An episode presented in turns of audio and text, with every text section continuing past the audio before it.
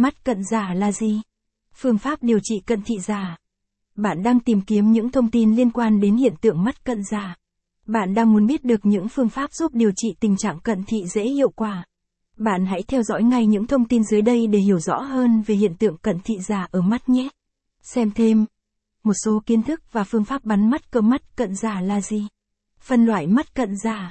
Mắt cận giả là một trong các triệu chứng làm rối loạn thị giác, cùng những dấu hiệu tương tự như mắt cận thị thông thường.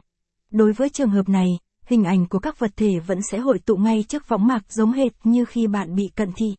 Tuy nhiên, những triệu chứng của bệnh cận thị giả thường sẽ chỉ xuất hiện khi mắt phải làm việc liên tục, quá tải từ đó gây ra tình trạng suy giảm thị lực trong khoảng thời gian ngắn và có thể tự bình phục được. Capson ít bằng, attachment gạch dưới 5507, align bằng, align center, ít bằng, 600, hiện tượng mắt cận giả, caption, mắt bị cận thị giả hiện nay được chia ra làm hai loại chính, bao gồm cận thị giả thực thể. Đây là hiện tượng mắt bị cận giả do hệ thần kinh phó giao cảm đã bị kích thích quá mức và dẫn đến tình trạng mắt bị suy giảm thị lực. Cận thị giả cơ năng. Đây là sẽ tình trạng thị giác bị mệt mỏi hoặc các khó chịu nhất thời ở mắt.